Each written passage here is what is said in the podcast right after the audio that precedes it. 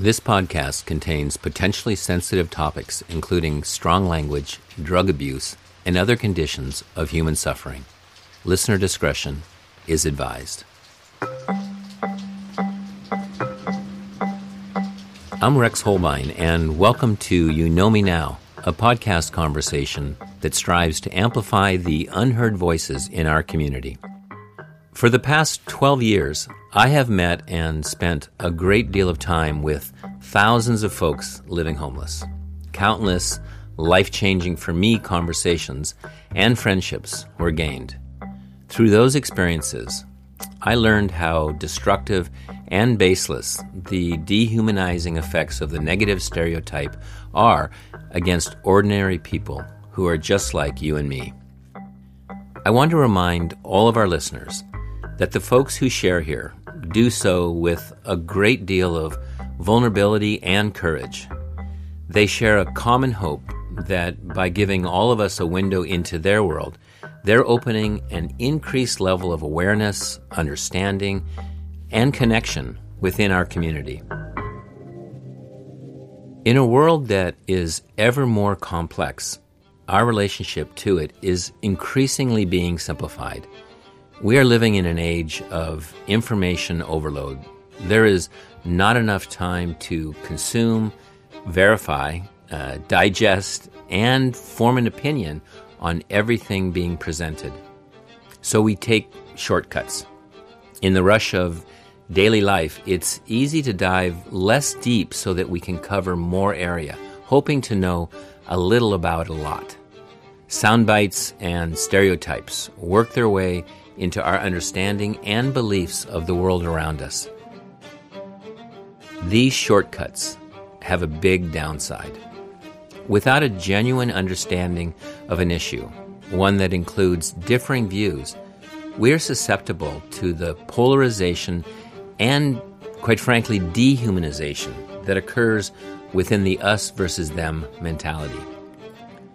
Taking time to understand the complexity of an issue the gray areas, the sticking points between opposing views, isn't a battle for winning, but rather an opportunity for understanding.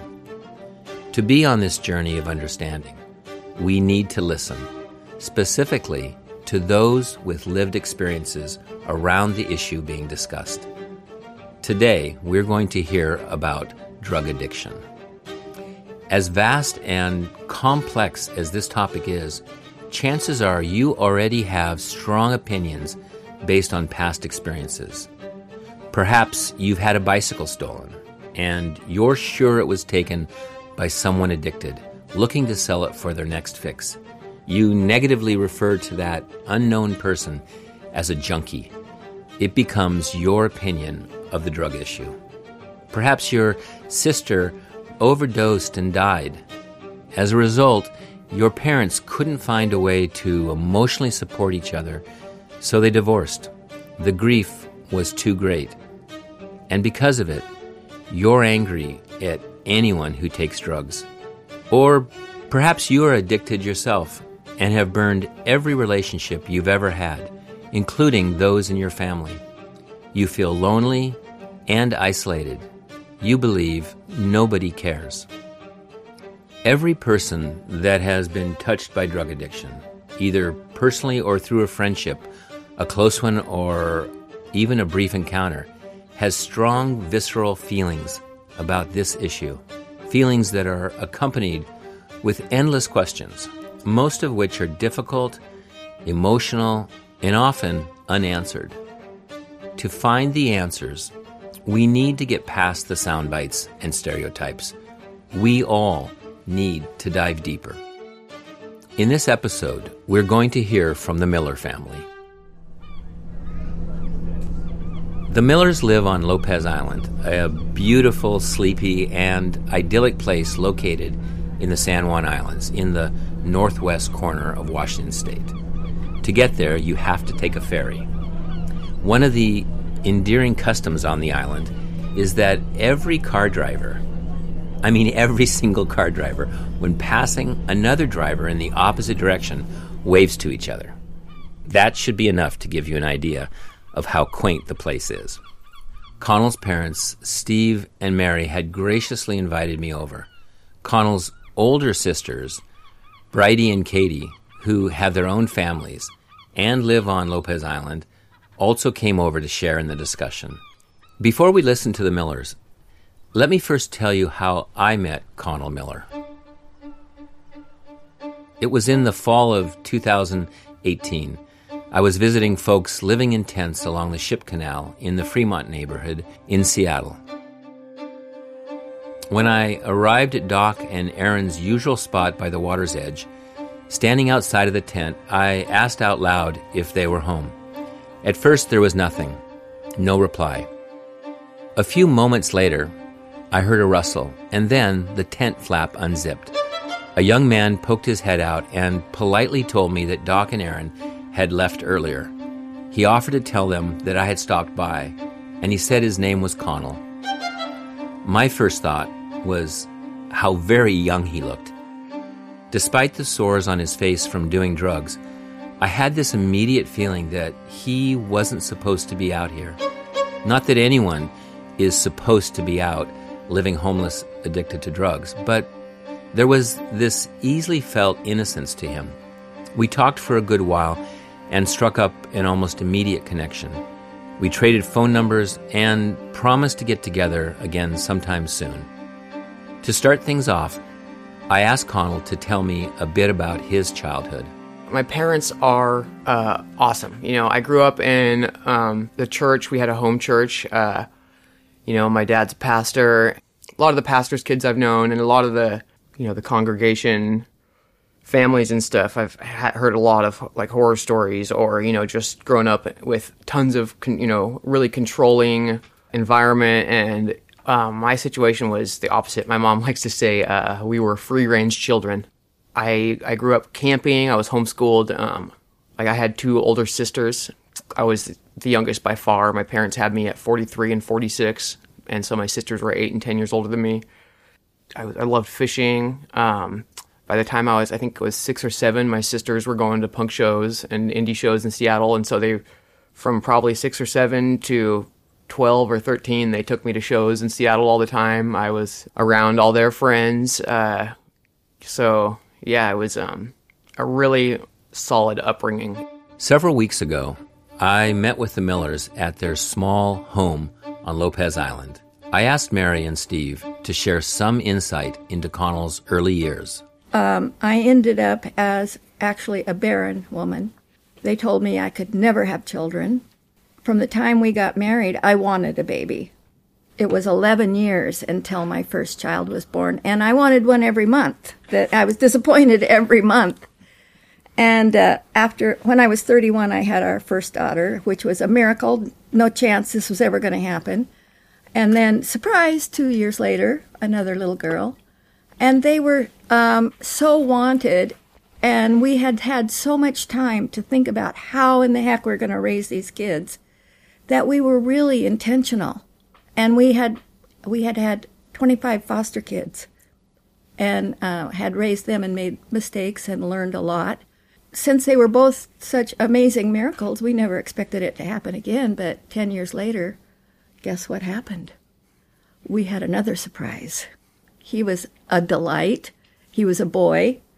When Connell, when I was pregnant with Connell, they had ultrasounds and they asked if I wanted to know. And We found out he was a boy and we were over the moon. I remember I went to where Steve works and he didn't know. He, his surprise was so huge. He started crying he's going to have a baby boy, and um, boy, he was he was wanted, and he was a delight, and he was smart, and uh, he he was everything that we could have wanted.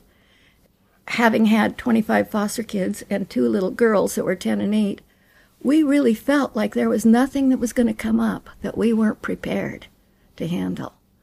I remember somebody said, What if you have one of those kind of kids? And I thought, no problem. So he grew up when it, he grew up in a home that was that Mary talked about was we were active, really active. She more than me. I was working because one of the deals we made early on, and I know this is going to sound crazy to people, but but uh, it actually works. That I would work, I would provide the roof, clothes, moral support, emotional support, love, um, Mary would not go out. Some people have to. You have to have two incomes, but we were able to make it with one. Uh, we weren't. We didn't live fancy. We had a nice home and all that, and she was there. So that's why the house was so active because she's she's really an active person, and loves to be around people. Probably, I would say, an average of three nights a week of his growing years, um, we were counseling people in our home. The kids grew up around that atmosphere you know, constantly. Why do we think the way we think? Uh, what direction am I going and why? Uh, why did I make this decision concerning this? And we're we're counseling with with uh, almost always adult couples that are having difficulties in their in their marriage. We were kind of fat, dumb, and happy because the girls were just a piece of cake. So what we had planned was we it's called parenting on purpose. You know, we had a plan.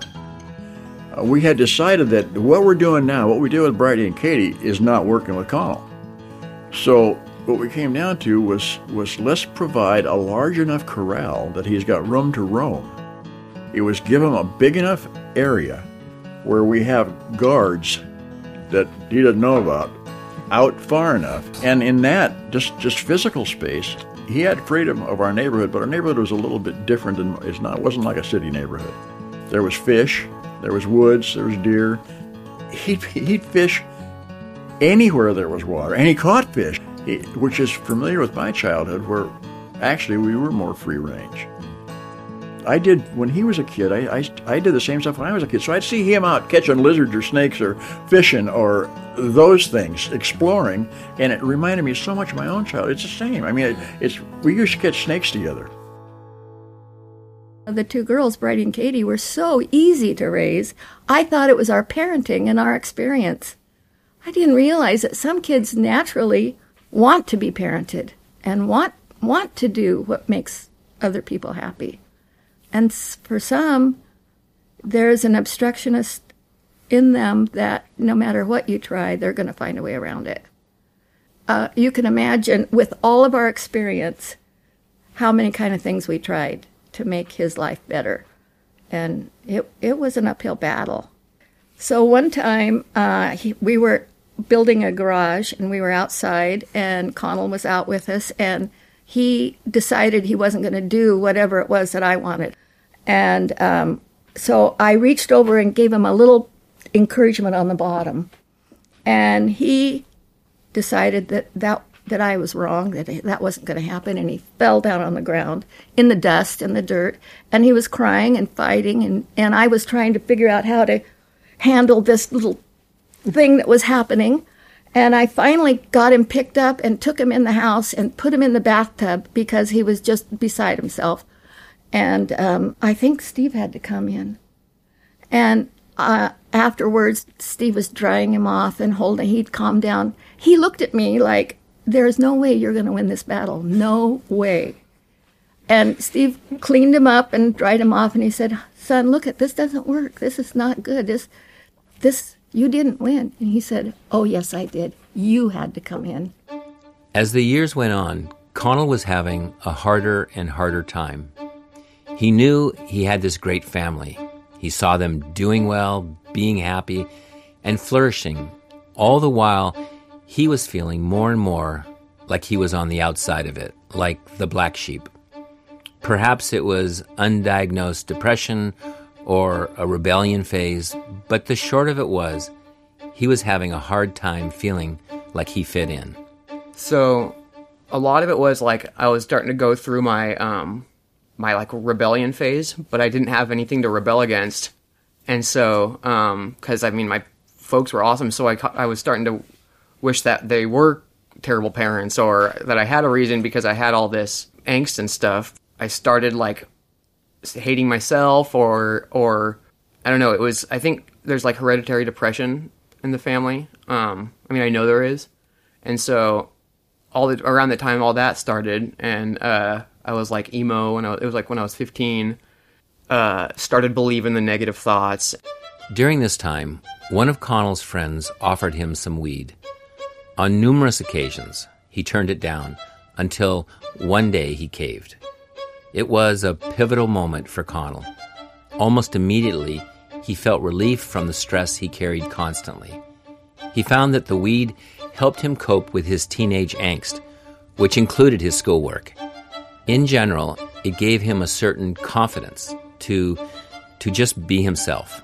One of the times I just, you know, I, I always I felt miser- miserable about, about like my schoolwork. I couldn't um, I couldn't do math very well, and like I uh, I was just like miserable with that, and like hating myself. And uh, I was like feeling like if I'm going to be miserable, anyways, you know, because I had a huge conviction not to do it, and um, and I kind of just like started like pushing that conviction away, and and then I and I like the first time I smoked weed, like it just all of that went away, you know, and so and really quickly it became like if if we you know if weed feels this good, like what can you know how does this feel or how does that feel, and as, as I was still you know as I was smoking and and partying and stuff, like I still have these major like pangs of like conviction. Like I don't know if it was God or if it was just my you know like my inner self like saying like what are you doing dude? Don't do this. You know better. You know better. And i would like i felt like i would like physically like push it down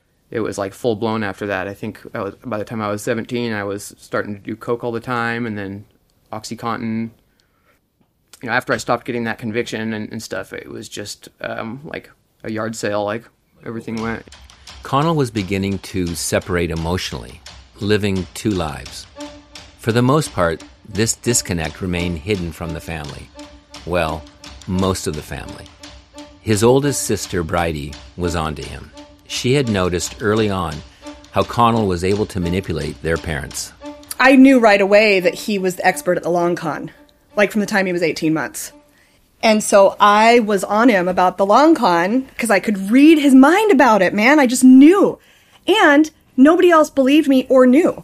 Katie, mom, and dad, none of them believed that Connell was the expert at long con. And I was like, you're doing the thing. And when it was just him and I. And long con is basically just, he had a long game that he was playing. Oh, about everything all the time.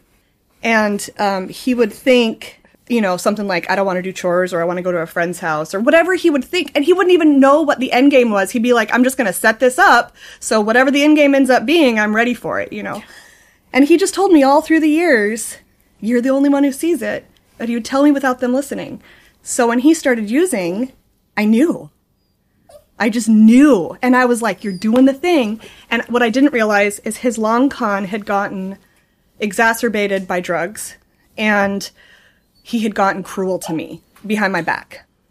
I knew what was going on and I would confront him with it, but because of the drugs, he had gotten cruel and he knew he knew I was um, I was his weakness because I knew the truth. He was you were onto him. And I was getting talked to kindly and gently by my mom and sister about maybe having a hard heart towards Connell or maybe not seeing him for giving him the benefit of the doubt.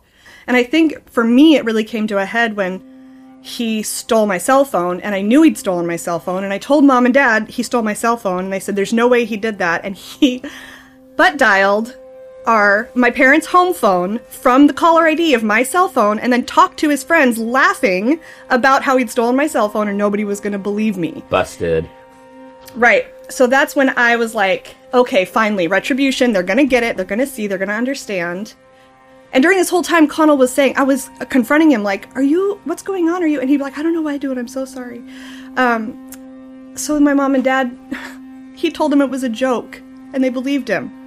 Then I was like, Oh, even mature, kind, intelligent people can fall into the trap of denial and enabling. So that was a rough few years, and I wasn't mad at Connell. I never got mad at Connell. I was always trying to figure out um, how to bring those two sides together. The the intelligent boy that I could get to talk to me in reality, and then the long con kid who had so many lies out there. There was no way to there he didn't feel I could tell, you could tell by his eyes, he didn't feel like there was a there was a way out. And every relationship started dying, and he got more and more trapped. And um, when everybody finally realized that he was an addict, um, I wasn't horrified or surprised. I'd already known. I asked Connell about this duality, about how, on one hand, he had this solid family unit, people who loved him and believed in him, and on the other hand, he was rebelling and undermining his relationships while spiraling deeper into drug use. growing up with my my family around me and they were so happy and so great and that everything was really i think it, it felt like it came really easy for them like both my sisters i mean not easy for them like they got handed anything but like just joy and you know going through life with things working out internally like i saw that and uh i didn't feel like i had that like and they were they were so great and i just felt so bad so I think that's where that came from. Is like, I just felt like uh, that I wasn't good, you know, and uh, seeing uh, the people in my life and my family and everything, and I, you know, I wanted to be, I wanted to feel that way, and I, there was times when I did, but yeah, it was, I, I you know, it was kind of like, I didn't realize it. I mean, I didn't see it like this at the time, but I felt like, like the black sheep. I started to believe that big time you know, hating myself. And, and um, I think what a lot of times people will do when they feel that way is uh, uh, they want to abuse themselves or they want to, you know, find something that like, you know, they can beat themselves up with. And that's, that's where I started really get, you know, get into drug use and stuff. I thought he was an extrovert. He was so personable and happy. People loved him. Shared all his toys. Everything happened at our house. Uh, we had church at our house. We had uh, choir at our house. We had piano lessons at our house. Everybody came to our house. And he was well loved by the kids. The parents kind of ha- looked at him like they thought maybe we weren't parenting him enough. But we really felt like we had tried everything we knew to do, and the best thing was to give him as much freedom as we could within parameters. And we kept thinking it was going to be okay his sisters loved him and his friends loved him and he knew he was loved and he was well loved. I mean, I remember I was I had been smoking weed and stuff and I think I was like 16 and I started calling people I knew asking for heroin and I'd never even I mean I'd just barely done pills and like my friends at the time even though they were getting high and stuff they were like what are you doing Connell like don't don't do heroin man you're six like are you crazy like like I had friends that were that were definitely living crazy lifestyle and did coke and stuff. Like give me an intervention because they knew I was looking for heroin, and they I mean they weren't like that was too far. Yeah, totally. And so, um, there, there was just I definitely went. I was trying to do uh, do my do myself the worst, I guess. I mean, it was just you know it was like the two halves of me, knowing I was doing the wrong thing and knowing I deserve better and I I I want better. But then there was the well, you know, the other half of me that was just um, there's a analogy or a it's a story that conveys a meaning. Uh, it's about like there's two two dogs, you know, a good dog and a bad dog, and whichever one you feed more is going to get stronger. And so um, it was. And another saying I, I like is "small foxes spoil the vine," and it was so you just the little things you let yourself get away with eventually lead to big things, eh, or you know they eventually take over. And so it was just a, a process of chipping away, you know, me chipping away at myself. Yeah, so it it well, it definitely didn't happen overnight. It was a it was a process over quite a few years. Do you think that if you didn't feel like the black sheep or didn't feel envious or you know of wanting that joy that you saw in your other family members, that you would have gone down the drug path? Do you think? Do you think that is is that putting the finger on it in some way for you? Um, yeah, I think that I think that I wouldn't have um, been seeking uh, people on the other side of it. I mean, because I had to go and find those kind of people. You know, I like I you know that w- that we're using and stuff. And um, so yeah, I, I, I don't think I would have um, I would have gotten there, but you know, who knows? I have thought about the things that we've done wrong all this time and tried to say, okay, I don't hate myself for it, but if we could do it again, or if somebody else was going to do it, what would I do different? And one of the things is maybe if he was in grade school the teachers would have seen something and would have recommended a, some kind of diagnosis or treatment or something. Mm-hmm. As opposed to homeschooling. As opposed to homeschooling, yeah. So that's one of the things that I wonder. No, we really felt like there was a place for everybody and that most people get put into a box if they go to school and that he would definitely probably be put in a box and his best place was outside like Connell said free ranging. It sounds like that you both loved uh, Connell and your children and and you were figuring it out like all parents have to figure it out, right? You know, like I, I remember back when we went, you know, brought our first daughter home and you leave the hospital and you put them in the in the car seat and you drive away and your overwhelming feeling is we know nothing and they're letting us leave with this little human? You know it's kind of like what the something feels wrong about this. But you know you make do you learn uh, you learn by by doing. And i i think what i'm hearing from you is you raised connell with love and and a desire to parent. We accepted him the way he was more than anyone else. Uh, the other parents thought we needed to discipline him, and we had tried discipline at an early age, and it was it it didn't work. So we we were trying to make it work with what we had, and maybe we made a mistake that way. But you look at what you did wrong after at this point and forgive yourself because we all make terrible mistakes. Like you said, you brought that baby home. You shouldn't have been left with that baby. You didn't know what you were doing. And we make mistakes. And every parent that I know that's been where I am struggles with did were we tough enough? Did we use tough love? Did or were we too accommodating? Did we spoil them? I mean, you just you do it all when you have you can second guess everything. And then and then you have to come to a point where well, it happened and I'm not going to I'm not going to stay there because that's not healthy.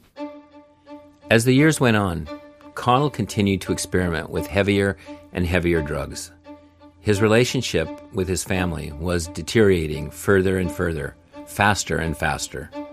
There was a group of friends I'd hang out with, and I think I tried ecstasy, was like the next thing I tried, and then mushrooms not long after that. Um, and so I just did like party drugs like that, and I went through like a hallucinogens phase and acid, and after and after that, I stopped. I stopped struggling with the self-loathing and stuff so much. Like having a ton of fun partying and and get like the people, you know, the friends I was hanging out with, they weren't messed up people. They were just getting having fun and getting high too. And um, for a while, like during using hallucinogens, I was having a lot of uh, epiphanies about stuff, and I feel like it, at times it was really helping me, you know, have self realizations and connect with people, and there, it wasn't always bad. And I was still living with my parents at this time. I mean, I think I got kicked out, I think two or three times, um, but I, you know, would be gone for a couple months and I'd come back. Kicked out by your parents, yeah. because they found that you No, were. they, well, I, I, I always fought with my mom about homeschooling, about just ever since I was really little, I was, I, there was like an age old battle between us. And, um, you know, and we loved each other. Really, I, I loved my, both my parents love me and I love them, but like during those rebellion phase and everything, they were really trying the whole time. And I, I would just fight and fight and fight. You guys were just button heads. Yeah. I don't know what they could have done different. I don't think there's anything that could, they could have done to stop, you know, that would have stopped me from, you know, taking the path that I did. I asked Connell about how his addiction progressed. What were the stair steps for moving from one drug to the next? I don't know if it was that linear. I think there were kind of phases. I don't I actually don't know exactly the time frame that I started, you know, using heavier stuff. Um I know when I was 17, almost 18, I started hanging out with my friend Danny, and he sold coke, and he was like not much older than me, and um, I think I, I met him through buying ecstasy from, from a guy Josh, and then I started hanging out with them, and uh, I started driving Danny around to sell coke, and he was giving it to me to drive him, and then he went to jail. I dropped him off somewhere really quick, and he he left. I think almost a quarter pound of coke in my glove box, and so I started selling it.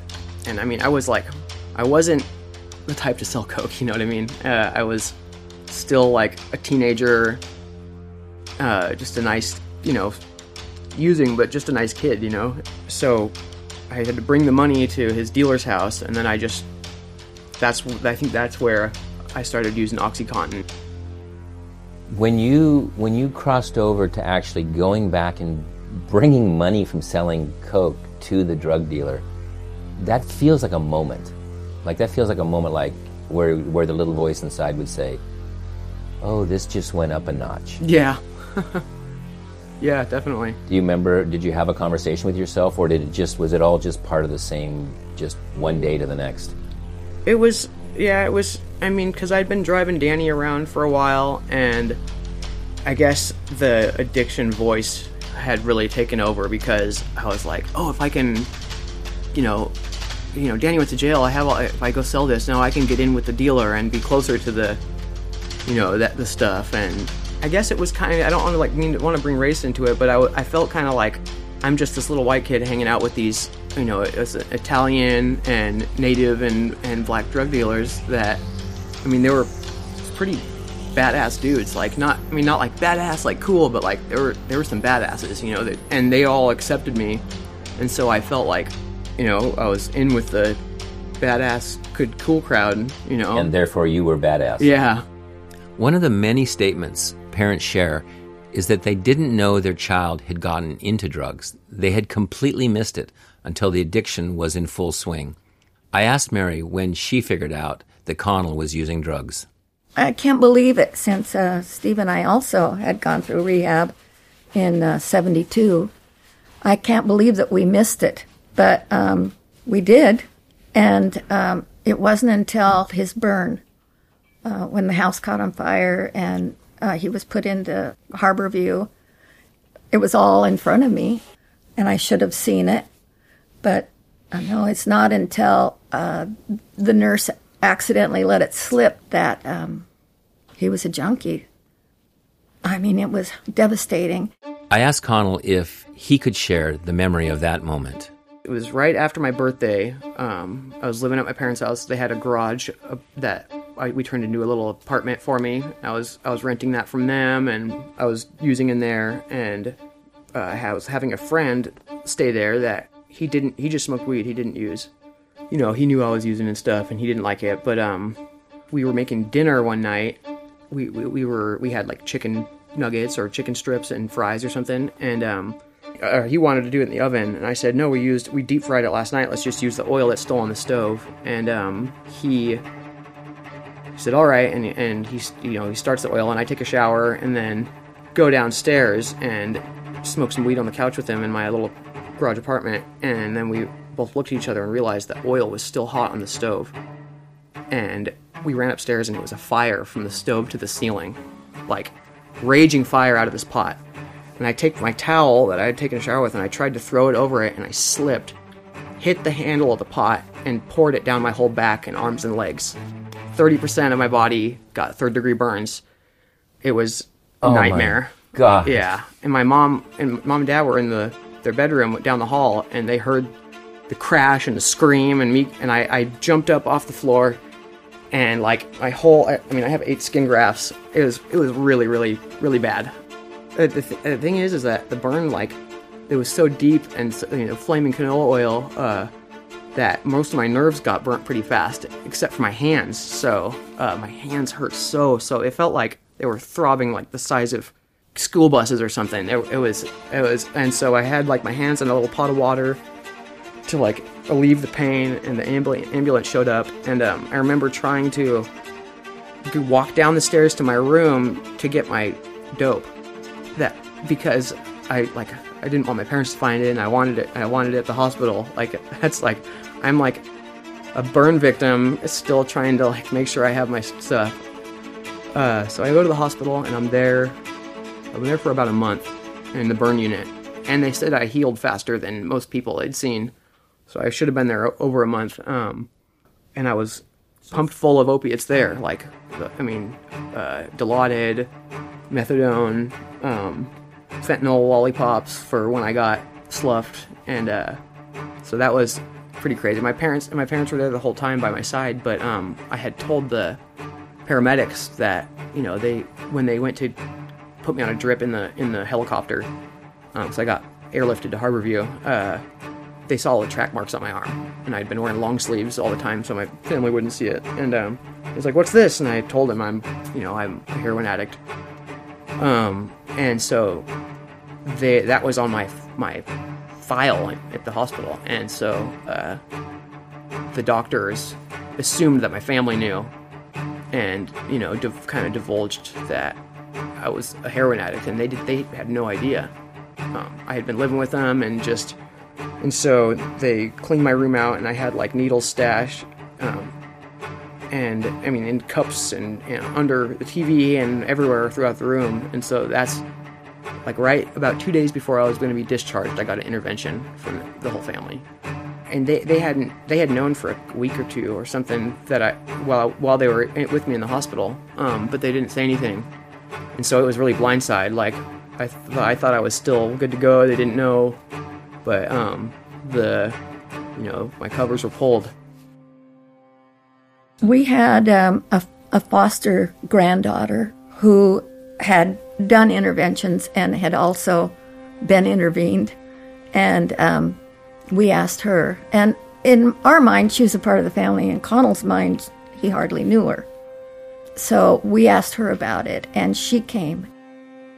You know, it's a big deal to leave the island and to go into the Harborview and, and sit around. And we asked Connell to come in. And, and honestly, it, the powerlessness is the overwhelming feeling. You, you named it. To sit there and he, you could tell he was as closed as a brick wall. He was not going to open. And each of us said something his brother in laws, his sisters, me, and, and uh, this granddaughter, and, and have tried everything we knew to appeal to his heart. And it was just, just solid wall of nothing. And he finally said, "Okay, yeah, okay, I'll do it, I'll do it." But we we didn't expect him to really. And but we were on pins and needles waiting to find out. And when he we called the next day to he was gone. He had checked himself out. Interventions are really hard to do, emotionally exhausting for everyone involved. I can speak from experience because our family did one for my father in regards to alcohol. And I can tell you that often families pour love into someone experiencing addiction while not knowing if they are felt or heard. I asked Connell if during the intervention he was hearing his family or if he was completely closed down. Um, I, I was completely closed down. I, I mean, I think it was, it was a major pride, pride thing. Like not, not like like ne- the negative pride. Like uh, I felt embarrassed and I felt just uh, completely like naked. You know, like um, that side of me was angry. They gave me the intervention and and they said, you know, there's an ultimatum. You know, you need to check into a year long inpatient program and start trying to get better. And um, I was I was really like just closed the whole, you know, in more like internally I was closed the whole and just angry the whole um, intervention. Not necessarily angry at them, but angry that you had been found. Exactly. Yeah, they were doing the right thing, totally the right thing. They they loved me to death, you know, and they, I mean, they told me people who do, who do this die, jails, death, or institutions, you know. Like I, I mean, I know that they love me, and I know, and they were, and they were expressing that, like they were saying, like we love you so much, we we're sorry that, you know, you've gotten to this point where you feel like you need to do this to yourself, and you know, we don't know what we did wrong, and we want to help you. I think it was, I was just um, doing whatever I could to protect my drug use. You know what I mean? And so I told him, uh, I told him, yeah, I'll do the treatment. Totally, you know, sign me up. And then I checked out the day before I was supposed to do it, and then just ghosted him.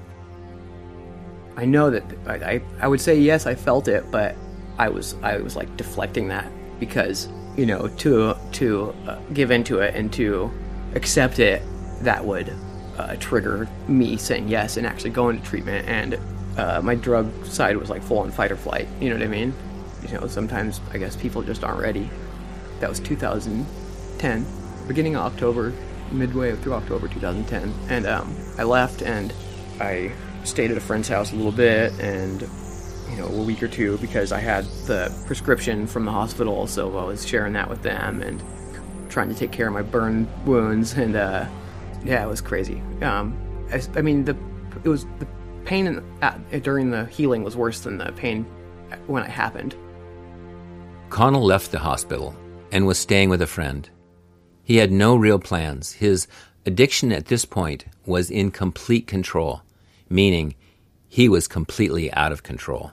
So the friends I was staying at, he had like a little like a bedroom made in a kind of a shed outbuilding kind of thing. Me and another person had gone and got some heroin, and I had lost what my part of it, and so I found what I thought was the heroin, and I put it in a spoon and started to cook it up, and I think it was like a piece of Taco Bell meat. No, I think I was just so desperate. I was like, "Is this it?" And I picked it up and I, you know, was gonna like see if it cooked in the spoon. I don't even why I didn't just taste it because you can tell. And I was like, "I think this is it." And his mom walks in and sees me, and so she's like, "What's what are you doing?" And you know, it was obvious, and it's funny because I wasn't even I don't think think it was drugs at all, but I got kicked out. And Yeah, uh, for Taco Bell meat. yeah, so ridiculous. Man, I was an idiot. Uh, that afternoon, I got dropped off in downtown Marysville, State Street, by someone, and I I didn't know anybody around there, and I just started walking, and I was like, I had run out of my pills, and I was so I was dope sick.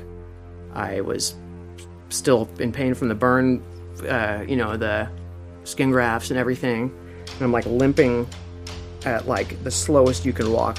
Like I was like a zombie going down State Street. And um, uh, I think I remembered I knew I had a friend who lived with his mom and his mom's boyfriend, and they were all tweakers. And I sat in front of their house until I saw Brad show up, and then I hung out there for a while. And I basically was just on the street. Connell got his car back from his parents and transferred the registration to his name and started to use it as housing in and around Marysville. got twenty-seven thousand dollars in tickets in my in that car, living in my car with no insurance, no tabs, uh, in, uh, suspended license, and they. I was always really respectful to police when I get pulled over, so they would, they would give, they would take me out of the car, do a field booking, which is uh, read you your rights, and then let you go with a ticket, and um, and then just say, we're gonna leave, you know. What I'd be like, what do I do about my car? And they'd just say, we're just gonna leave. We don't care what you know. Don't drive it. I eventually had to take my like my something wrong with my oil, my oil filter. I had to change, but and I had all these tickets, and I was kept on getting in trouble. And so uh, I took my car to pull apart and sold it for like 500 bucks. Probably would have ran for another 100,000 miles, but I just I was gonna keep on getting in trouble if I didn't get rid of it. So I sold it, and then the next day had my first major overdose you know, I would have been completely blue, and my friend was giving me CPR for 15 minutes. Not, and I wasn't responding, but he did it the whole time. And then the uh, ambulance got there, and they Narcaned me, and I came, I came back. And my friend's mom was like screaming, like crying, like that, because they thought I, would, I had died. I was, I had to be carried down the. They had switchback stairs up into his like loft room. Um, I was, I, I woke up being carried on a, a body bag because a gurney couldn't get me down the switchback stairs. While Connell was lost in his journey of addiction, his family was also on a journey, working through the complex emotions felt by those close to the addict. They were searching for understanding, insights, direction, and mostly acceptance for what was taking place within their family. I asked Bridie and Katie to share with us what this journey looks like for them. My family and I would joke because when I would see somebody who was what I would call old school homeless, like clearly a Vietnam vet, or it would warm my heart. Like, oh yeah, there's a real homeless person. And then when I'd see young people who are clearly in addiction, I would just get so frustrated. Like, you probably have a place to go. You probably have people that love you. You just have to make the decision. But since he's been home and I've worked through some of that anger, I did, it wasn't conscious. It wasn't a, a choice to work through it. But I have such a tender spot now for anybody I see who's on the streets. Um, and you know we've we've been able to interact me and the kids have been able to interact with people that are on the streets And there's been a complete transformation inside me about it. And I wouldn't say that I have opinions or an action plan or what I think they should do. Um, I just hope that they can make a choice within within themselves and know that they do have a choice. Um, I I don't really have the the pity gene. So for me, when I think of people in addiction or people that are homeless, which are two in my head two different groups, I think there's as many people in nice houses with nice cars addicted to pain pills than there are people addicted to street drugs. I actually blame people who are addicted to pain pills in nice houses for the people that are addicted to street drugs. A few years ago, there was a, a bunch of overdoses in the San Juans, which nobody knew we even had heroin in the San Juans. They were so blind. Um, so there was a fentanyl heroin mix that was killing people as soon as the needle would touch their arm. So there was a town hall meeting. One of a, a Lopez loved young man died. So people lost their minds, had a town meeting. The police were there, the sheriff was there, the drug rehab group was there, and people were all blaming whatever, blaming racial groups, blaming certain people. Let's find out who they are. Let's get their names. Let's get them off the island. And I was so overcome with disgust that I stood up and said, All of you that have not counted your oxycodone, all of you who keep getting refills that don't need them, who have no idea that your grandkids are in your cabinets, all of you who don't look at your kids' backpacks, this is your fault. You know, that's my overwhelming feeling about addiction is that it's the fault of maybe pharmaceutical companies, but we I can't hold them responsible. I'm not a person in that role, but um, I can I myself can be careful of pain pill addiction and count the pills I do have so the addiction thing, especially for Connell's generation and younger, they I believe they were damaged. They were hurt. They were wounded unfairly by the culture. Mm-hmm. Big pharma. Yes, 100%. So I do believe they're they are victims. Even though I don't have pity for people, I do feel like in a lot of situations there's there's ways and places to get help, but I want to say that with a caveat that I live on Lopez. I don't live in Seattle anymore. I don't I'm not living in the problem. So I do know from watching us go through it with Connell, and we have, he could name a hundred people right now that he grew up with that loved him, that he burned all those bridges. So there aren't people for those, you know, 20 to 35 year olds to go back to. They burned their bridges. Connell spent the next year living homeless on the streets of Marysville, floating without any real connections. He does remember New Year's Eve 2012 when, out of desperation, he called Sharon, who was like an adopted sister to him. Sharon was someone I'd call while I was out there. She'd come and brought me uh, blankets a couple times, and it was I was sleeping outside. I had no blanket. It was freezing. I um, it had rained, and I was soaking wet, and I was completely sick, and I was just rock bottom. I mean, it was winter, you know, slept on concrete at Safeway, and I finally I finally broke down and said, "I'm ready to do something." They took me to the Union Gospel Mission in uh, Seattle, downtown Seattle, the one you know the one on Yep, on second. uh huh Pioneer Square. Yep. It's a pretty rough area in Pioneer Square. Uh, it was there was the soup kitchen down there, and it was a, uh, a line around the building of people who had been out there a little bit longer than I had, and uh, I mean, it was pretty freaky going in those doors, but I got in there and I met um, Peter Hansen, who's, who is um, the case manager of the intake dorm, like the intake floor where, you know, you do your month of blackout there. And there's different phases where after you, after a month of blackout, you, you become an orange badge and you can go with a, with a battle buddy, they're called, and you can go out and uh, go meetings and go and take around town and you just have to have the battle buddy and you can go go walk around Seattle and have fun and, and stuff. And uh, uh, I relapsed after a month and a half or so there, and then I was on the cots downstairs for a month. And then I joined the program. You know, I got back in. I graduated in 2013, and so that year in the in the UGM was amazing. I skated every day. We did, you know, I programmed. Um, we I worked in the kitchen for a while at the UGM. I stayed clean the whole year, and I learned a ton about myself. And I and we did a 12 step program in there. I did AA meetings and I got back in touch with my family, and um, it was awesome. I You know, I don't if I I don't think if I had if I hadn't learned everything I learned in there, I don't think I would have made it. Connell graduated from the program at UGM, but was not out of the woods. Far from it. He admits that he should have gone back home to his family like they had begged him, but Connell had met a girl. I shouldn't have had a relationship. It was um, I needed to focus on my sobriety, and you know, she asked me to move in with her and her parents, and I just, you know, I did. They were in Bellevue, and it was the stupidest decision. I should have gone home to my parents, my parents, like I was supposed to, and gotten a job and just kept on doing good. But it just led down to me choosing to relapse. Choosing, you know, I I ignored all the signs of, you know, the pre-relapse kind of stuff that like the small foxes spoil the vine stuff. You know, where just letting myself get away with more and more things that are red flags, and um, it didn't take long for me to start doing heroin again. Soon after Connell got arrested and spent 19 days in jail, charges were dropped and he was let out when the police arrested the real perpetrator of the crime.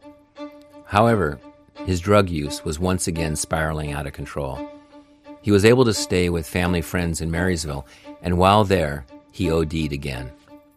It was a really bad overdose. I, and I mean, they had a, they had a new a newborn baby, and um, like he came out of the living. I was sleeping on the couch, and he came out of the living room, and I was like in my underwear, like crump, like with my leg off one way and my arm off the other way, and completely unconscious. And they took me to the hospital. I woke up in the hospital, like it was really really bad. So I get taken to Lopez with my my family after that. I st- I mean, and I immediately started sneaking pills from my parents again, and it was just I went right back into that and I started fighting with my mom again. And you know, it was about a month of that or so. And she said, they said, my mom said, I can't, we can't do it anymore. And uh, so I went to Orcas where I knew a girl, and I started living with her. And this was in, you know, through then 2014, 15, and 16. I was on Orcas, and I had gotten almost clean. I was on methadone, and I was working, and I started to build myself back up. Um, but there was a really good like year and a half or so of of us being together and working and I started getting close with my parents again and and then I just kind of right when I was about to get off of the methadone like just weaning off of that last 5 milligrams a day I started using heroin again because I just I couldn't I just couldn't make it What a beast. yeah it's crazy you know Just keeps coming back. Yep, and take take me and taking everything and and me well not taking me giving everything to it. You know, it's it's a choice really. I mean, I just didn't have the resolve.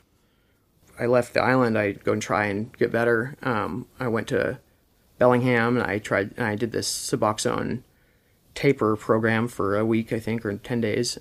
I guess Suboxone makes you sick longer than heroin, and and so when I got out, I was I went I got finally got to the UGM and off you know i didn't have any suboxone or anything or and i was sick for like two and a half three weeks in the program dope sick i ended up relapsing in there because that sick feeling wouldn't go, wouldn't go away. And when heroin is like five ten days tops and it was just sick for freaking three two three weeks it was crazy. And um and i relapsed chose to relapse again and then I, so that's led me to meeting you was and i mean and that was like 2018 or 19, you know, I started learning my way around Queen Anne and Capitol Hill, and you know, either I'd sometimes I'd panhandle, sometimes I would um, dump, get high on meth and dumpster dive. I mean, I would just You were get scavenging. high and scavenge, and yeah, um, and eventually, because I still I wouldn't even I didn't even like to steal at that point because it was just it was still that kind of line, but the line got blurrier, and eventually I started boosting, and um, you know, I knew people all over. I started going to Ballard. There was the camps there, and and most of it was I'd meet people when I because I'd travel all around to go steal from stores, you know, Target and Fred Meyer's and all, and everything, and um, and so I'd go to different cities. Like there was the Fred Meyer's in Ballard, and that's how I started meeting people there. Like I'd I'd go and um, get a little bit of dope and um, so a bunch of like steal a bunch of food, and then I'd go and hang out at Aaron and Doc's tent and um, chill with them for a couple days.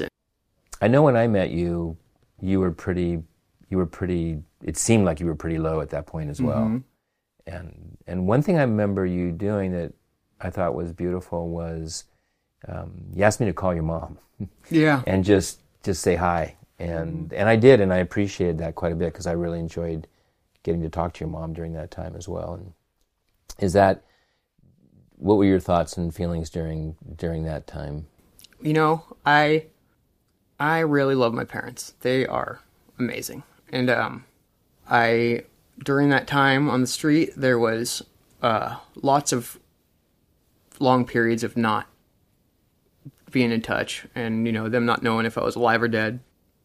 You know, there'd be times where I would just sit and cry uh, thinking about them, or you know, I'd have really low points where I would just uh, miss them, and, and, I, and I felt so like it was such an impossible distance to um get back to them. You know, I didn't think that they disowned me, but I felt like, you know, I I don't even want to. I wouldn't even want to go back and uh, put them through seeing me, seeing me, or I was just a uh, like the like the prodigal son. I was just so um, deep in my my stuff, and and yeah. I, but there would be those points where I would just I would miss them, and I and I know that they love me, and I, they'd miss me.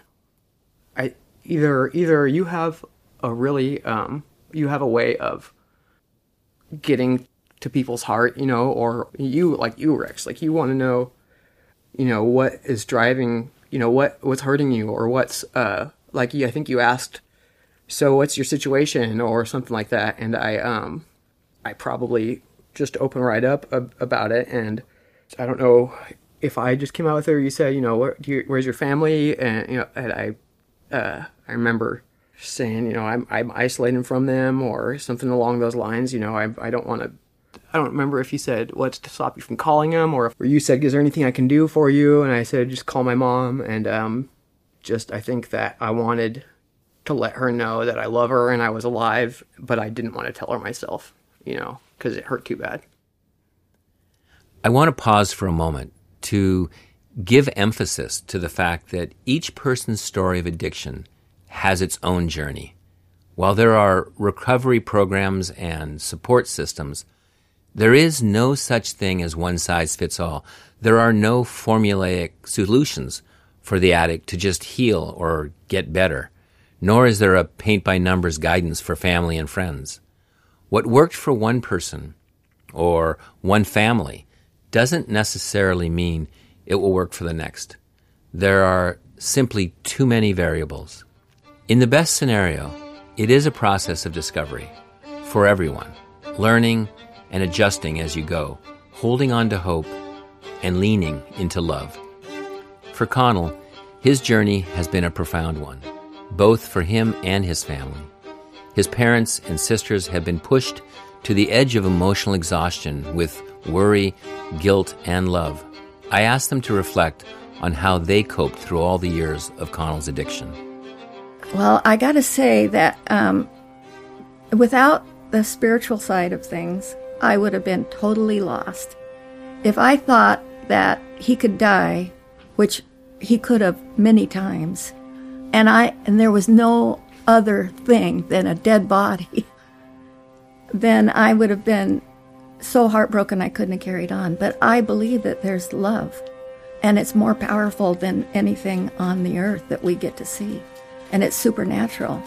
And I believe that even if Connell died, God loved me so much that he would take care of him.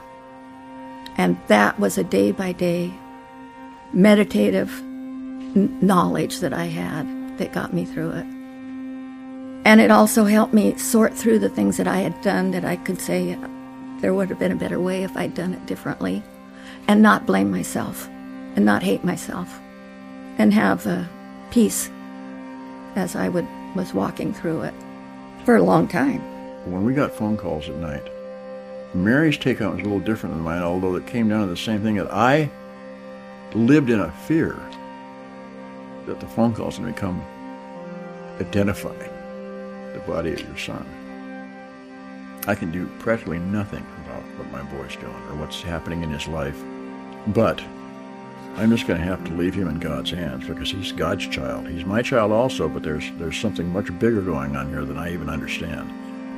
When we were sorting through our stuff, every once in a while we would hear from Connell, And always it would be, I'm so sorry for what I'm putting you through. And after a while, we started to say, You don't have to apologize to us anymore.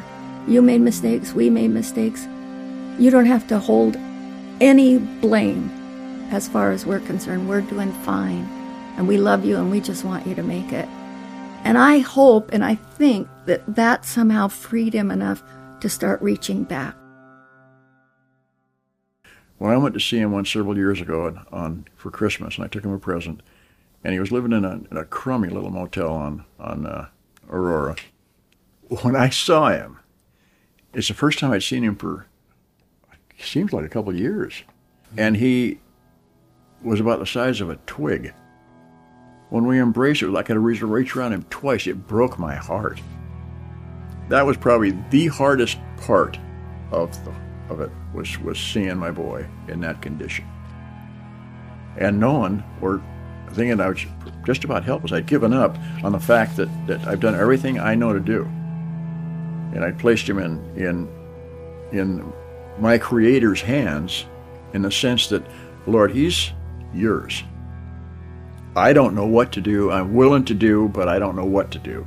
So you know but uh, that was that was really hard and as the years went on and I, I never lost the fear of getting the phone call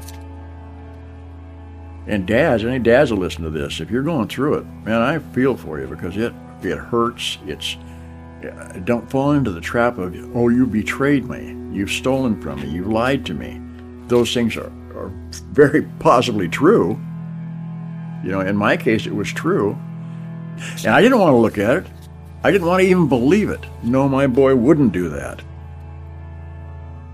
You know, and, and friends who offered unasked for advice. And we got so we were telling them, you got any ideas? Share your ideas. Nobody ever shared an idea that we hadn't already tried. Don't allow hate or the idea of vengeance or you're going to get it when you get home or everybody goes through hard times. Sounds kind of inept thing to say, but everybody goes through hard times. Life's tough. Life's tough. And it hurts.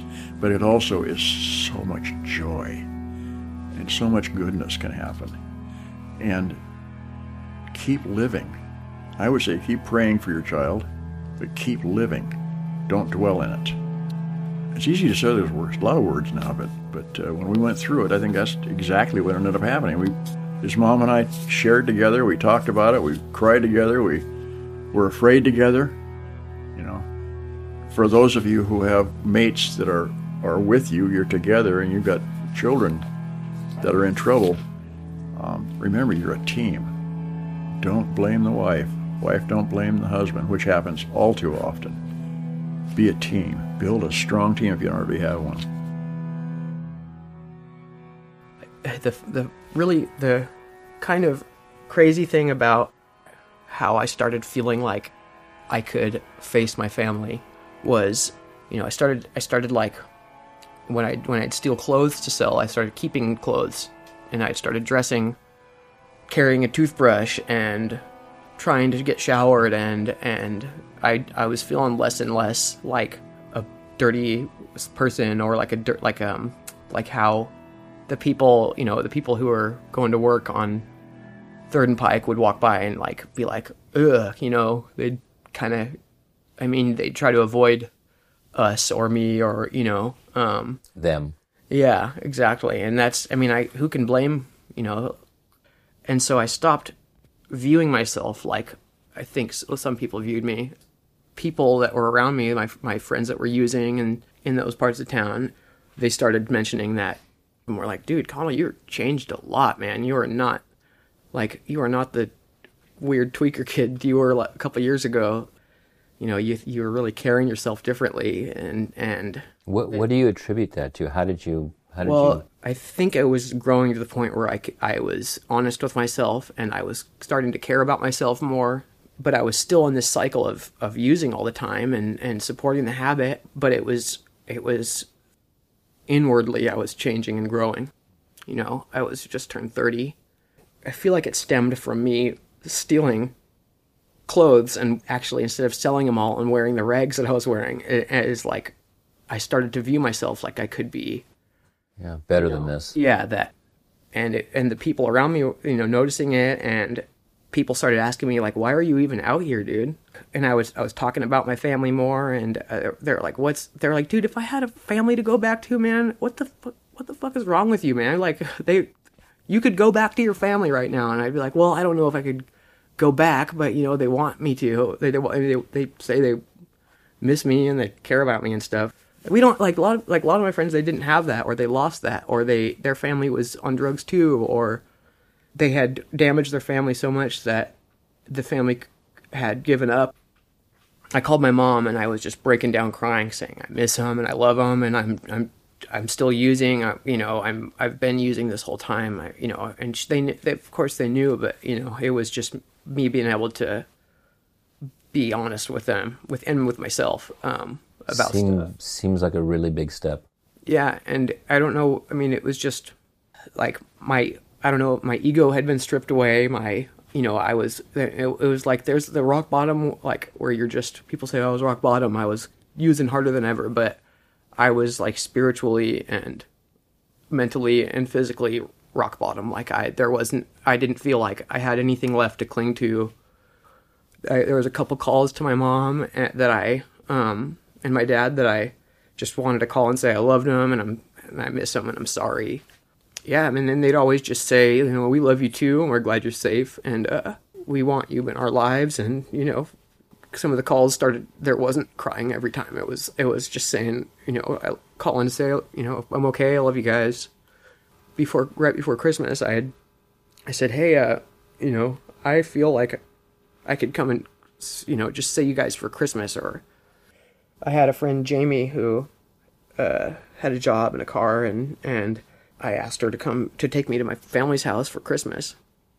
And I didn't have any, I didn't think past the uh, two days or whatever, a day or two. I, I picked up a couple Suboxone. I had like a gram of, of heroin or like half gram of heroin or something, which is like I mean, less than a day's worth. Um, and so I went, came to my sister Katie's house, and all my, you know, my parents and sisters were there, and brother-in-laws, and uh, you know, we had dinner, and you know, I was in pretty rough shape, and so Katie talked to the, my the family, and um, was she, I think she said, uh, "So you're miserable on the street," and like, "Yes, I'm very miserable. You know, I'm still using every day. I'm still need to support my habit. I'm on the street." And uh, she said, "Okay, so and you'd be miserable clean, right?" And I said, "Yeah, I'd be extremely miserable." And she said, "Well, why don't you try being miserable here for a little while? You know, instead of being miserable out there and see how it goes. Just try." I didn't I didn't want to assume that they would just t- I mean, I, it didn't even cross my mind that this would happen. I just wanted to see him. So I just said yes, and uh, I they my parents had a room here actually in, in the uh, guest bedroom. I think I had like five or six Suboxone, and uh, Katie, my sister, took me off island to a Suboxone clinic, and then I just started taking Suboxone, and uh, I was in bed for like a month or month and a half, and then I sl- I slept all the time for months after that. Um, I- I think about five months in, I I was ready to get a job, and you know it's been two years now, um, well over two years, and if I can do it, I think I really think anyone can do it. I was hope to die addict, you know. It's awesome. I mean, I if I don't I don't know if I could have done it if I hadn't had the support, or I don't know if I would have had could have had the, you know, the courage to care about myself if I hadn't been raised by the people I was raised by. I mean, because I, I was taught stuff my whole life, you know, taught really things to live by and to love each other and to protect women and children and everybody. And, and that includes protecting people from yourself, you know, what unconditional love is and grace. That stuff stayed. It didn't go in one ear out the other. Like, I retained a lot of that stuff and it's, a lot of it stuck with me throughout the time I was on the street, you know. I, um, I mean, I wasn't a, a saint by any means. I've I've stolen from my friends, and I've I've checked car door handles. Like it was always really against it, but I but there was times where I, I you know I let myself, you know, steal change out of people's cars. You know, when I hear you share about, you know, your your story and about your convictions and the things you were taught, and um, and it rings true. You're anybody that would sit with you for five minutes would know what a good person you are. I mean, it's really easy to see, easy to feel, actually. I felt it when I saw your head pop out of that tent the first time and we started talking, and like you just have a an energy or an aura, or whatever you want to say, whatever your language is, that you have a way about you that it's easy to see and feel that you're a good man. It makes me think about how powerful drugs are to take that down, right? Like to actually to subvert all that and push you into a period of time of what, how, 10 years or Yeah, I mean, or longer? yeah, about 15. 15. I mean, I'd say a solid a solid 13 of, Yeah. you know, with with a couple breaks. And what would you, because what it makes, it reminds me, again, to not judge, right? Like, you're a good man, and you got, you got, uh, you got sidetracked for 13 years. I think about all the people that are on the street, just all having their own story and struggling with their own journey. I mean, is that an insight that you share or that you even can expand on because you were there? Like you can't really be a true friend when you're serving yourself in that manner, you know. But there's people that I met out there I still think about and I still talk to some of them. A lot of a lot of my friends from there have gotten clean and I've had, and I've had friends that came from great place, you know, great upbringings that passed away. They used so much either from overdoses or just from, you know, you get you shoot up using dirty needles for so long that your your your blood gets sicker and sicker to the point where you just you know your your organs fail and it is just a really really strong beast. I say it all the time. It takes people from all walks of life. Everybody has their own story, and that judging, coming up with a, with like, oh, they're probably just these malicious monsters that they're not they're not using because they're they have pain. They're using because they want they want to go out and hurt people. It's just so easy to make a your own reason, or you know, there's no way that they could they could have story or struggle or their own feelings are there. I mean, tons of the people out there that I met were really sweet, sweet-hearted people, and probably at least a third of them have passed away. Yeah. There's too many stories like that.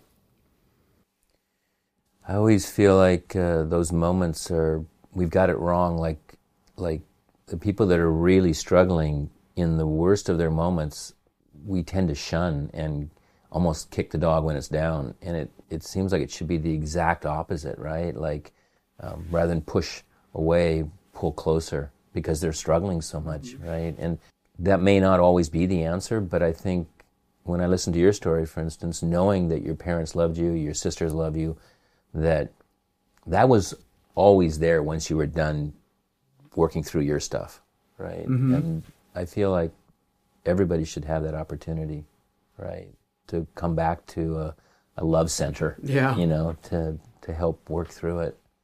Seems like it's closer to the truth, if there's a truth in this, because I know it's a varied journey for everybody. But it seems like one of the constants is just loving, just accepting and loving and seeing. It can be hard to love yourself if no one else shows you that you can be loved. If they, if no one else loves you, like like you reminded me that, I mean that, that I have a family that loved me and that you know you you cared about me and and at times where I would just was completely on the side of believing, thinking of myself how other other people would perceive me. You know, believe in the self lies and stuff, and um, it can be really hard to get out of that mindset if you know you don't have someone to remind you. Connell knows he's fortunate to be where he is now. Somehow, through all the craziness, he was able to dig deep within himself, along with a great deal of love and support from family and friends, to find a way to free himself from drugs. Being with him, you can hear it in his voice and see it in the way he presents himself. He's not the same struggling kid that popped his head out of the tent four years ago when we first met. There is now a bright light, a strength, and humility to him that's really beautiful. Being off drugs for well over two years, Connell's life has moved forward. For over a year, he has been employed as an apprentice plumber. It's like he found his calling. He's got the perfect boss and just loves his job. Every little thing about it, including the tight spots in crawl spaces. He's also back playing drums with two bands and just moved into his own home. Maybe most importantly, Connell is back being close with his family, feeling like he fits in, no longer a black sheep. Before I left the Millers, I wanted to ask for some advice for other families that are struggling right now. One thing that I don't know if this is going to be helpful or not to other families, but if there's smoke or if you think, the answer's yes. If they have told you they're clean, but you have this feeling of like, uh, they're not. If, well, if you if you're confused, they're lying. if you're confused, they're lying. And that doesn't mean you need to be mad or treat them bad. It just helps us. Yeah. Like, wait a minute, this doesn't make, you know, if I start feeling confused, Yeah, I knew, and I knew with Connell, and I remember telling my husband and maybe telling my parents that um, I'll know when he's clean when he stops talking. And it was true. When he came home and he had made the decision, and there was just not a whole lot of words. And all the times previous to that, it was just motor mouth telling you all the things he was doing great and all the ways he was staying clean and just motor mouthing the whole time. So, um, and it was true. When you came home and you had made that decision, there wasn't a whole lot of talking. It was hard to get you to talk at all. there's things that you're going to find that you can hang on to. Like, there's this um, old Bible verse that says, Who are we to make straight what God has made crooked? That idea that everybody has their own road and there's a purpose and there's a reason. Thing that kept me going was knowing Connell, knowing how kind he was, and knowing that I didn't have what it took to be kind to people that were dirty. I mean, physically dirty. And he did. And he, he was able to be kind to people that I couldn't. If you're a family member or you have a loved one that's living on the streets or living with addiction or has burned their bridges with you for right now, like, hang on to the good things you know. And honestly, really, truly, honestly, never give up hope. Because the second I started to give up hope, the second I thought, I just want to see him one more time before he dies, that's when I started building a wall between me and him. Because it was too painful. I do want to say for people, if somebody hasn't said this before on a podcast or in a group meeting or something, that when somebody is getting clean, let them have as much candy as they want, Yes. as much Mountain Dew as they Yes. want. Let them have as much sleep as they want. It's going to take six months to a year to get their sleeping patterns under control. Do not worry that it's a bad habit that has to be broken. When they're clean, when they're not using uh, intravenous drugs, uh, don't do tough love. when they're not using intravenous drugs anymore, that's when you need to just. They're home, they're safe, they're not stealing, they're fine. Because Connell used for a long time, and it took his all of his nerve endings and his neurons and his taste buds, it took him a long time for those to get back to normal. And so please don't do like a military clean the room out. Why do you have those candy wrappers in there? Like just keep on hold on tightly to the fact they're not using, they're not having drug seeking behaviors. Um, So, eyes on the prize, don't worry about cavities. Yeah. Amen. Well, because he literally lived on candy for six months. And he played video games all night, you know, and who cares? Yeah.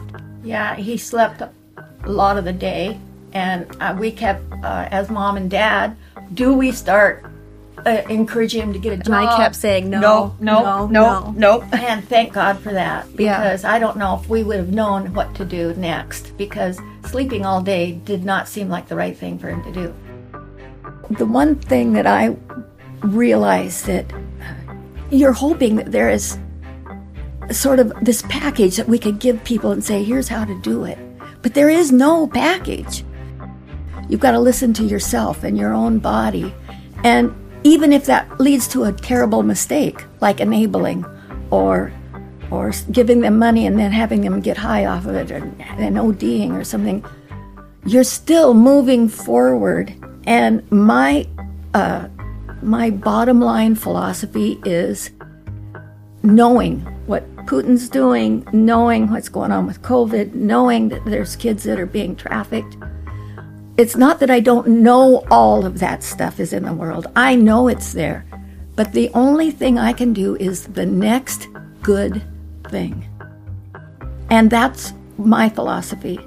And I was telling that to a person who said, Well, then I want to go with you. And I said, Okay, but you know what? The next good thing is I'm going to kiss you goodbye. That's all it is. I'm going to give you a kiss on the cheek and say goodbye. It's just that simple. Yeah. With these people that are facing their child on the street and they know they can't do anything, is there somebody that they can do a not the next good thing to? We were held up and supported by our six grandkids that are here on the island and our two daughters while Connell was hurting and we couldn't do anything about it. But we just did the next good thing. That girl always push a little more till you know it's keeping score. Now we're falling on the floor. You Know Me Now is produced, written, and edited by Tomas Bernatsky and me, Rex Hohlbein. We would like to give a heartfelt thanks to Connell and his family, Steve, Mary, Bridie, and Katie, for inviting us into their home and for the opportunity to get to know them. The music you're hearing now is Pondering Distortion. Connell plays the drums, Aaron is on bass, and Pauline on guitar and vocals. Connell also plays in the band called All We Have Is Now. You Know Me Now has a Facebook page where you can join the conversation and a website at www.youknowmenow.com where you can see photos of Connell and his family, as well as read other stories of folks we feel you should get to know. Under the episode page, we included links to Connell's two bands, as well as some Pacific Northwest resources for families in similar situations, as well as a few organizations in Seattle where you can donate or volunteer at. In our busy lives, let's not forget to take the time to get off our own path to help someone struggling with theirs.